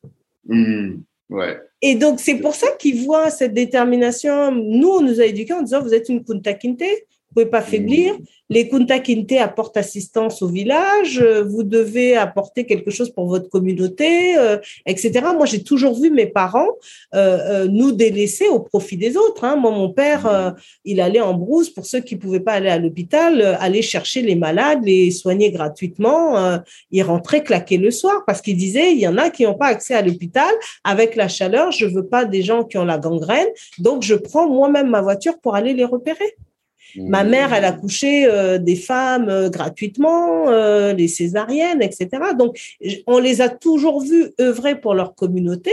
Donc, nous, c'est de façon tout à fait naturelle qu'on éduque ben, les étudiants, que moi, je refuse jamais quand des étudiants font appel à moi, même des étudiants qui ne sont pas issus de la diversité, qui m'appellent à Toulouse ou je vais partout, moi. Ouais, mais en fait, tu vois, euh, cette discussion-là, j'ai l'impression que je l'ai beaucoup eu avec euh, des personnes issues de l'immigration. Quand je parle dans les groupes avec euh, des amis, ils ce que tu dis là, la seule, ce que tu es en train de dire, que toi tu valorises, eh bien, j'ai l'impression que notre génération, elle le reproche, c'est un reproche qu'elle fait à, leurs parents, de dire que, tu sais, notre, nos parents, ils sont venus et ils sont venus avec cette volonté d'être utiles au continent derrière. Et donc, sur le budget qui était parfois pas très important, hein, eh bien, ils prenaient l'argent, ils allaient l'envoyer, ils allaient envoyer une bonne partie pour aider la famille qui était au pays. Toi, là, toi, là l'exemple que tu donnes, c'est pas forcément financièrement, c'est le temps, du temps qu'ils auraient pu consacrer à être avec vous, à faire des choses. Eh bien, ils allaient l'utiliser pour aider d'autres. Et il y a beaucoup d'enfants. Et financièrement aussi, ils ont dépensé beaucoup pour aider. J'imagine, j'imagine, j'imagine. Donc, ça montre, et il y a beaucoup d'enfants de notre génération qui font ce reproche-là à leurs parents. Alors que toi, ce que tu dis, c'est, en fait, j'ai vu cette empathie, j'ai vu cette euh, capacité à donner à l'autre, et ça m'inspire, tu vois. C'est, je sais pas si tu te rends compte à quel point c'est un paradigme qui est complètement différent de celui qu'on reçoit en Occident aujourd'hui. Mais oui, parce que ça n'a aucun intérêt de vivre pour soi, encore pour soi et toujours pour soi.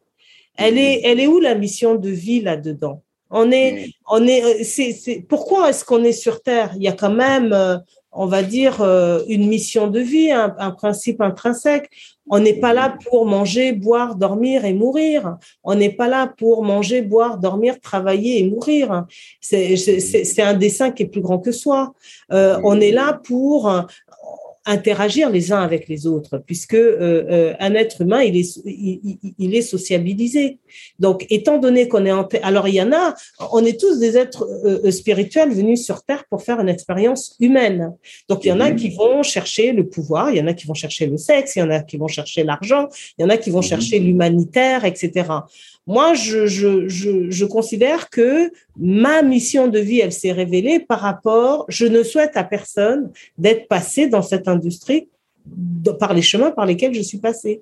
Et donc, bah oui, parce que j'ai été la première de cordée, il a fallu euh, euh, batailler. Euh, une fois qu'on a fait l'innovation, bah on, on se fait menacer, etc. Donc, c'est bien pour ça que je me dis, OK, forte de toutes ces expériences, on se dit, il faut pas que les gens y vivent ce qu'on a vécu.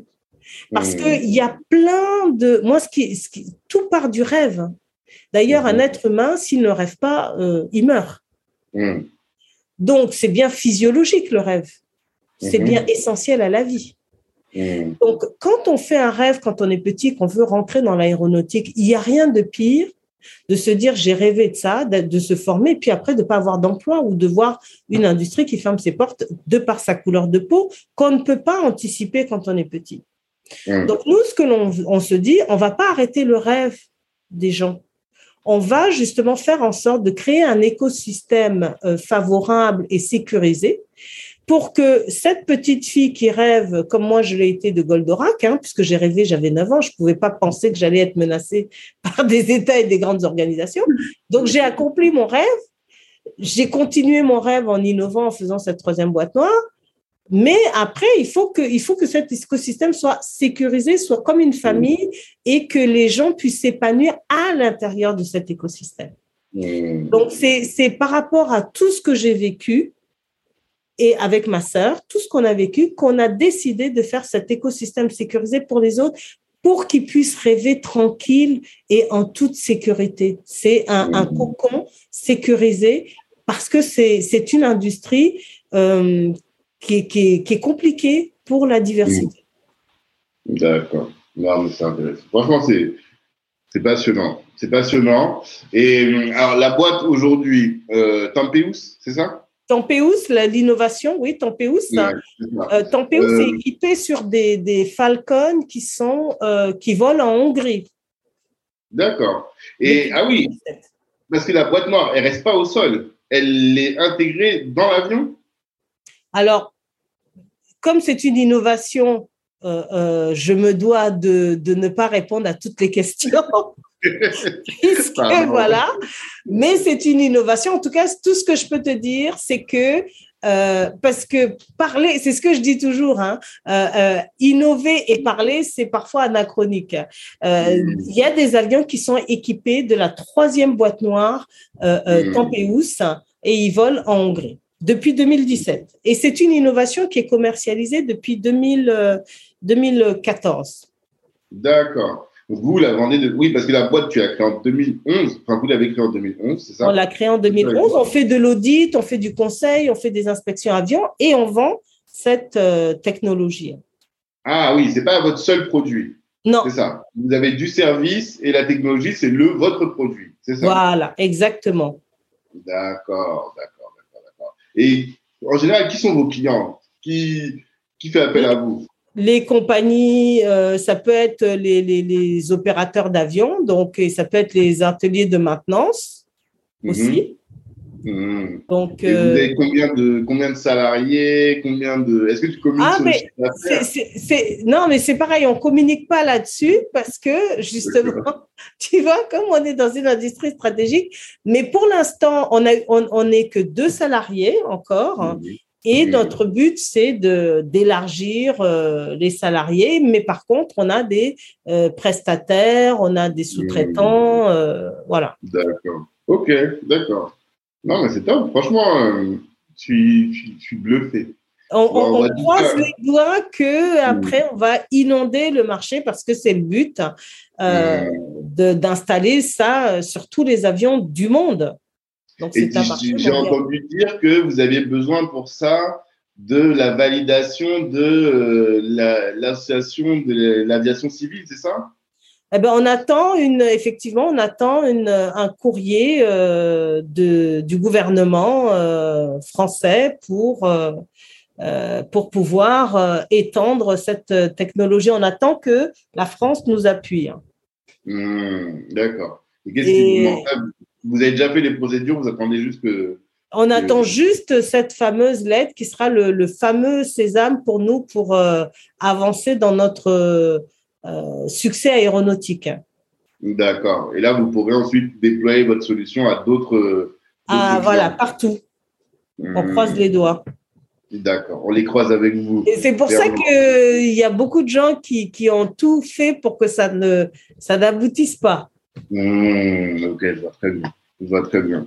Non, mais c'est top. Franchement, c'est top. Et donc là, ces dix années-là, ça a été consacré à, à peaufiner le projet, à commencer à démarcher les premiers clients, à faire votre votre preuve, quoi, la preuve que le truc fonctionne bien. Et maintenant, là, vous êtes sur l'expansion, la phase d'expansion. On est, on est sur l'expansion parce que euh, aujourd'hui, il n'y a personne qui peut nous dire que notre solution ne marche pas parce qu'il y a des avions qui sont équipés de notre technologie. Hmm. Et c'est là où les gens, ils, ils, sont, ils se disent, waouh, elles ont réussi jusqu'à la commercialisation et la certification de cette hmm. technologie, en fait, puisque hmm.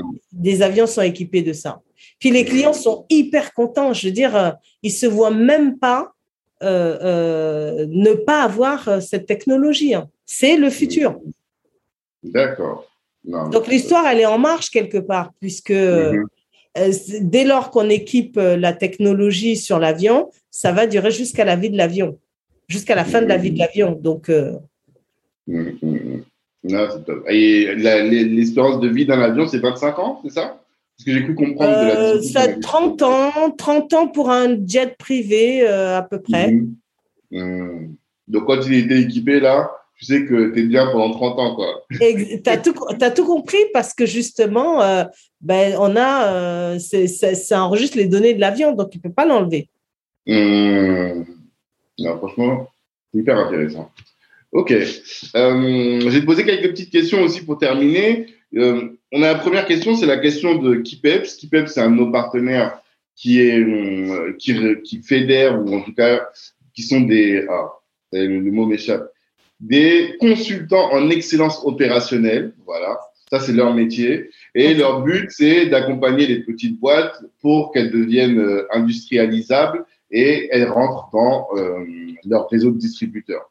Et donc, cette société-là, elle met un accent particulier sur la qualité client et la qualité du service client.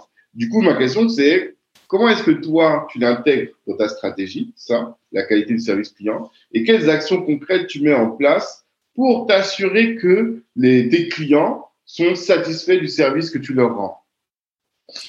Eh bien, moi, euh, la qualité du service client, c'est que comme c'est notre technique euh, est liée à la sécurité, eh bien, euh, justement, on, 24 heures sur 24, 7 jours sur 7, on assiste le client. Donc, il n'y a pas de, il n'y a pas de, de comment dire, euh, il n'y a pas un moment où il ne peut pas nous joindre et euh, on lui demande régulièrement euh, s'il est satisfait de nos de nos prestations et je dois dire que depuis 2017 on n'a jamais eu aucune critique dans dans le ressenti de nos clients qui à chaque fois nous dit bravo pour le travail on est très content voilà mmh. D'accord. Ok. Donc, mais ça, du coup, et ça, c'est toi qui gères cette partie-là, la partie service client? Oui, c'est moi qui gère puisque, euh, comment dire, euh, c'est moi qui interagis euh, directement avec les clients, c'est moi qui forme les clients. donc, effectivement, oui. Et ça va? Parce que la nuit, tout ça, ils peuvent te ah ben, ah, ah, ben, ça, ben, ça va, il faut, il faut être tout le temps euh, présent. En plus, comme on est, euh, on fait des, des permanences et comme on est sur deux euh, fuseaux horaires, ben, on, on, tient et, et on se dit que de toute façon, il va y avoir des salariés qui vont arriver bientôt et qui mmh. prendront la suite. Donc, donc voilà. Ouais, parce que la boîte est installée aussi au Canada. Et oui le but, c'est quoi? C'est d'aller démarcher les sociétés canadiennes aussi? De, de, rafler tous les jets canadiens? Alors, euh, le, le, but, c'était vraiment d'avoir un relais en, en, Amérique du Nord euh, mhm. pour justement cette, cette technologie au moment où elle va euh, bah, se, se, lever. quoi. Hein. Mhm. Mhm. D'accord. Ouais, donc vous avez anticipé. Vous êtes déjà prête. La structure est déjà sur place pour pouvoir dès que les, autorisations sont lancées, eh bien là, vous allez pouvoir déployer. Exactement. Il faut être à la fois sur le continent euh, européen avec la réglementation euh, européenne et sur le continent nord-américain avec la réglementation FAA. Euh, comme ça, on a, on a ces deux, ces deux parties qui sont, ces deux hémisphères couverts. D'accord. Et comment tu vas trouver le temps pour gérer tout ça? Quand ce sera déployé, parce que là, déjà, j'imagine que c'est un gros boulot, faire les audits et autres, mais le jour où tu vas commencer à être dans tous les avions en Amérique du Nord et en, et en Europe, voire même peut-être en Afrique, comment tu vas gérer? Bah, je vais être très bien entourée. Hein. J'ai déjà mmh. euh, anticipé. Je, je, vois les personnes avec lesquelles euh, je connais les personnes avec lesquelles je vais travailler. Elles sont déjà identifiées. Mmh. Elles ont euh, l'expertise nécessaire parce qu'il faut des personnes qui sont euh, qui comprennent le métier. Euh, donc euh, là-dessus, il n'y a aucun problème et on va aller de façon graduelle et puis on va former, on va mettre des protocoles en place, des procédures avec des checklists et puis du contrôle qualité. Hein. D'accord, c'est top, vraiment. Et j'imagine que nous, on pose souvent la question de la santé mentale.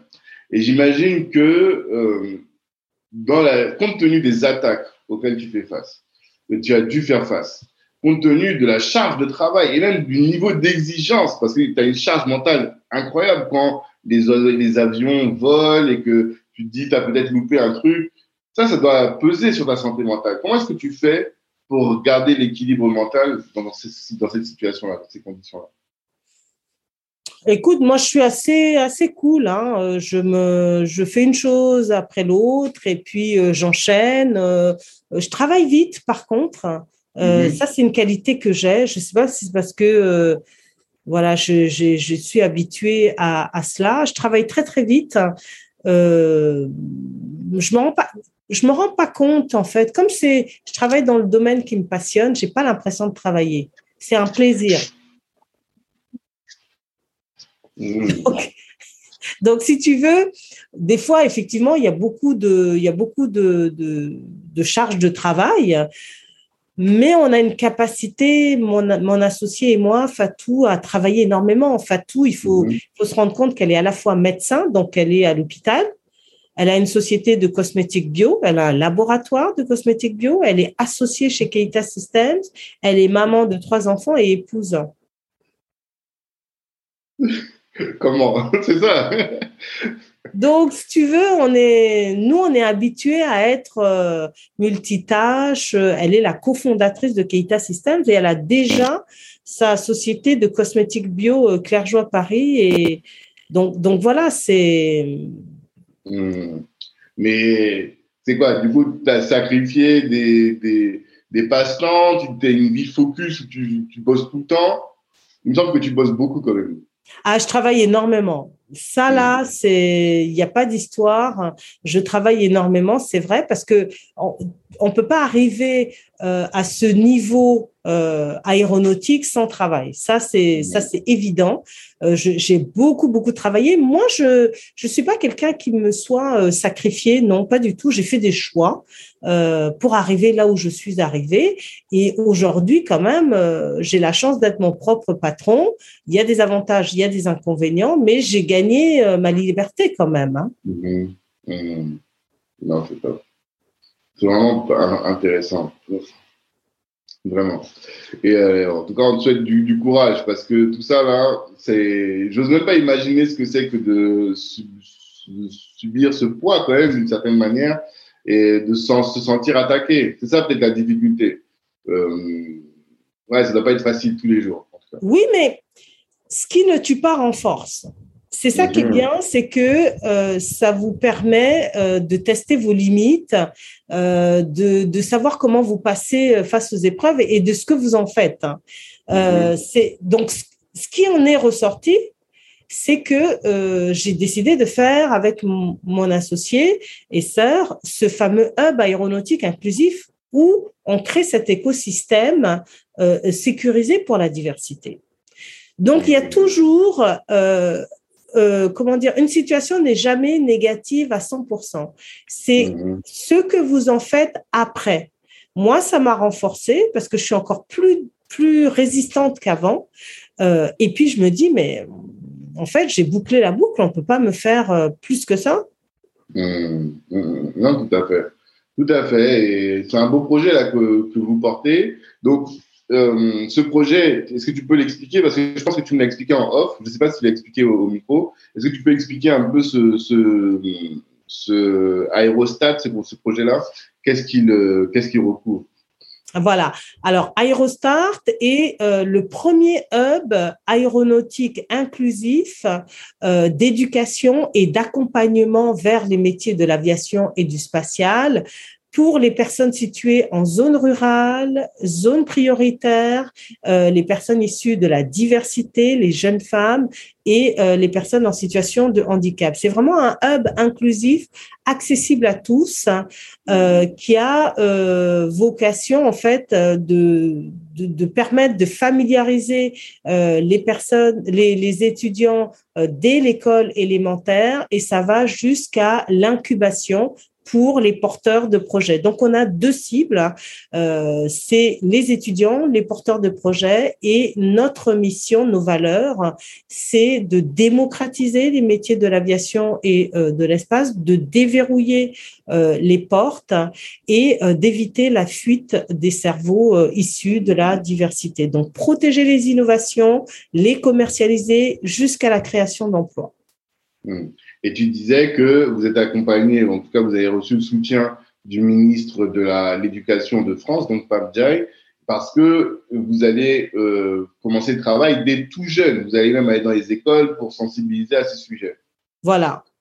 Nous, nous, nous, avons eu le soutien du ministre de l'Éducation, Pape Ndiaye, ainsi que de ses euh, collaborateurs, son chef de cabinet adjoint, sa chef de cabinet, parce que mhm. justement, nous allons, nous, nous avons l'objectif le, de faire une aéronautique inclusive, c'est-à-dire que on veut féminiser cette aéronautique, on veut que les personnes issues de la diversité et celles en situation de handicap puissent y avoir leur place, que toutes les personnes qui sont en zone rurale et en zone prioritaire, donc tout ce qui est politique de la ville, puisse être inclus dans cette aéronautique et euh, vraiment la rendre accessible à tous.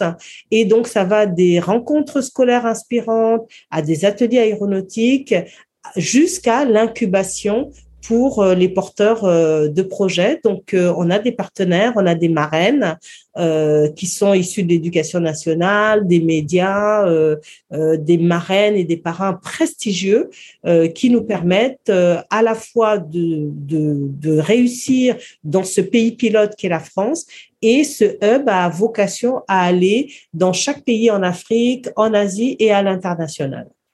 Hmm, d'accord. Et euh, il me semble que je t'avais vu dans un événement récemment avec Abdjaï, non? Oui. J'ai vu en photo avec lui, d'accord. À l'ascenseur, grâce à notre incubateur qui est qui est un formidable incubateur qui s'appelle Time to Start avec la fondatrice Awa Dramé, qui est chargée justement de faire héberger ce hub et qui est euh, euh qui, qui, nous aide énormément pour justement euh, décoller nos projets aéronautiques. Hmm, d'accord. Et euh, du coup, l'intérêt de ce type de, de structure, c'est aussi de t'apporter un réseau. Je parle de l'ascenseur, c'est d'apporter un réseau. Nous, Black Network, on a un réseau. En quoi est-ce que tu penses qu'il est fondamental de disposer d'un réseau pour réussir dans les affaires et pour réussir dans sa carrière? Ah, il faut une volonté politique. Hein. Euh, encore une fois, nous, on est dans une industrie stratégique, donc mhm. politique.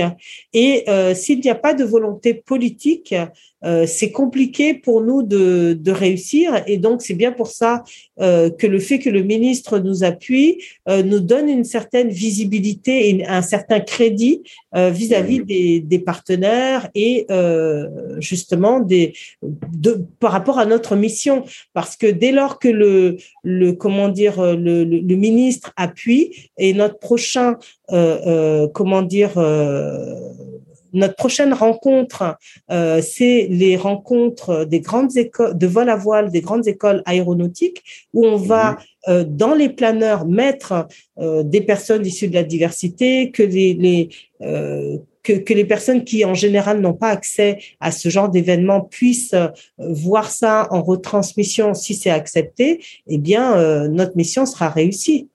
Mmh. Donc là, vous développez un réseau auprès des grandes écoles également. C'est ça que tu dis. Hein ah oui, absolument, parce que euh, c'est fondamental, parce que ces grandes écoles euh, aéronautiques montrent l'exemple en matière d'inclusion. Mmh. Tout commence à l'école, en fait. Oui, tout à fait. Tout à fait. Non, mais c'est top. Franchement, c'est top. Euh, j'ai une dernière question en cours, enfin, voilà, nous, notre audience, comme je te l'ai dit, c'est la jeunesse noire de la diaspora et un peu du continent. Quel message tu voudrais que cette jeunesse reçoive ou euh, qu'elle retienne plutôt de toute cette heure qu'on a passé ensemble à échanger? Du coup, avec quoi est-ce que tu veux qu'ils repartent absolument? Alors moi, ce que je veux qu'ils repartent, c'est de dire, c'est vraiment de leur dire que l'aéronautique est une très belle aventure euh, humaine. Euh, elle est possible. Euh, s'ils ont le rêve de euh, d'avoir la tête dans les étoiles, eh bien, euh, ils peuvent me contacter. ils peuvent venir découvrir ces métiers de l'aviation et de l'espace, et qu'on est mhm. là pour eux, pour cette génération, pour les faire décoller. Mmh, ok, top, top. Ils peuvent te contacter sur LinkedIn. Je vois que tu es très présente sur LinkedIn. Très souvent, je te vois réagir. Absolument, ils peuvent me contacter sur LinkedIn, ils peuvent après euh, relayer justement euh, tous les événements aéronautiques, y participer, euh, où mmh. qu'ils soient justement, parce que ça commence par la curiosité. Euh, pour euh, réussir dans la vie, il faut être curieux, il faut aller euh, au devant des autres, il faut comprendre les autres, hein, et ça commence par la curiosité. Donc, qu'ils n'hésitent pas à me contacter et à suivre les événements aéronautiques que nous mettons en place. D'accord. Donc, vous avez un compte dédié à ton activité, hein, c'est ça? Parce que moi, je ne suis que sur la mais vous avez d'autres comptes à suivre?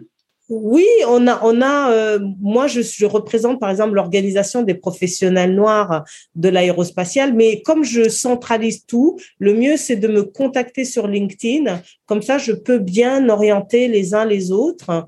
Donc euh, là où point, là où Keita euh, sur LinkedIn, ça fonctionne très bien. Ok. Alors l'organisation des professionnels noirs de l'aérospatiale, de l'aéronautique plutôt. C'est de l'aérospatial parce que c'est une mmh. organisation euh, qui est américaine, euh, qui a été mmh. créée depuis 1976, qui euh, donc et que l'on continue. et moi, je suis chargée du volet international de cette organisation et les programmes de cette organisation seront dans Aerostart et nous soutenons euh, cette organisation pour qu'elle accroît euh, ben, ses abonnements parce que c'est une organisation qui regroupe euh, des personnes de la NASA, des pilotes, des personnes de la FAA, tout le gratin aéronautique nord-américain est dans, dans cette organisation qui s'appelle Organization of Black Aerospace Professionals, OBAP. Euh, et donc, moi, en tant que directrice de l'international de cette organisation que je soutiens via Aerostart, eh bien, euh, ça permet de connecter les jeunes avec des mentors euh, qui sont euh, aux États-Unis. Ok. Et Sheikh Modibo Diarra en fait partie? Ça, c'est quand même des précurseurs dans ce secteur. non, il ne fait pas partie de, de cela. Euh, mmh. mais par contre, moi, je, je suis, euh, comment dire, euh, je suis en recherche de, de partenaires dans Aerostar parce que pour l'instant, c'est mmh. Keita Systems qui finance tout pour éduquer et accompagner toutes ces personnes. je recherche des partenaires et pour avoir, c'est un projet qui est ambitieux en fait. Totalement totalement ambitieux. Et je pense que certains entendront ici ce podcast et peut-être que tu auras des réactions par rapport à ça. Dans tous les cas, moi, comme je t'ai dit, j'ai deux, trois personnes, en tout cas, au moins une sûre, avec laquelle il faudrait que je te connecte parce que je sais que l'initiative va intéresser. Ça, c'est sûr. Ah, ben. Alors, formidable, Tanguy, je te remercie beaucoup. Hein. Je t'en prie, je t'en prie. Je t'en prie. En tout cas, bah, merci beaucoup.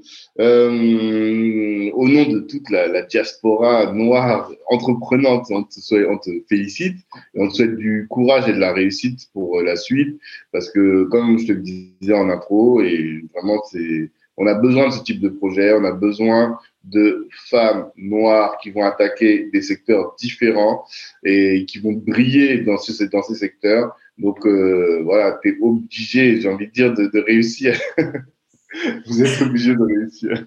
Merci. Ben, c'est ça, Tanguy. Merci beaucoup pour, euh, pour ton invitation. C'était très inspirant pour moi aussi de euh, d'échanger avec toi. Euh, j'ai passé un, un, formidable moment mm. et, et, merci de me donner ben, cette, cette visibilité, cette vitrine. Mm-hmm. Je t'en prie, c'est normal. Vraiment, c'est tout à fait normal. On est là pour ça. Et si on ne le faisait pas, on passerait à côté de notre mission, je pense. Donc, euh, à tous, je vous dis rendez-vous vendredi prochain pour euh, un ou une autre intervenante tout aussi inspirant ou inspirante que les Laou Keita. Force à chacun et à très bientôt. Ciao. Merci, à bientôt. Ciao. Ciao.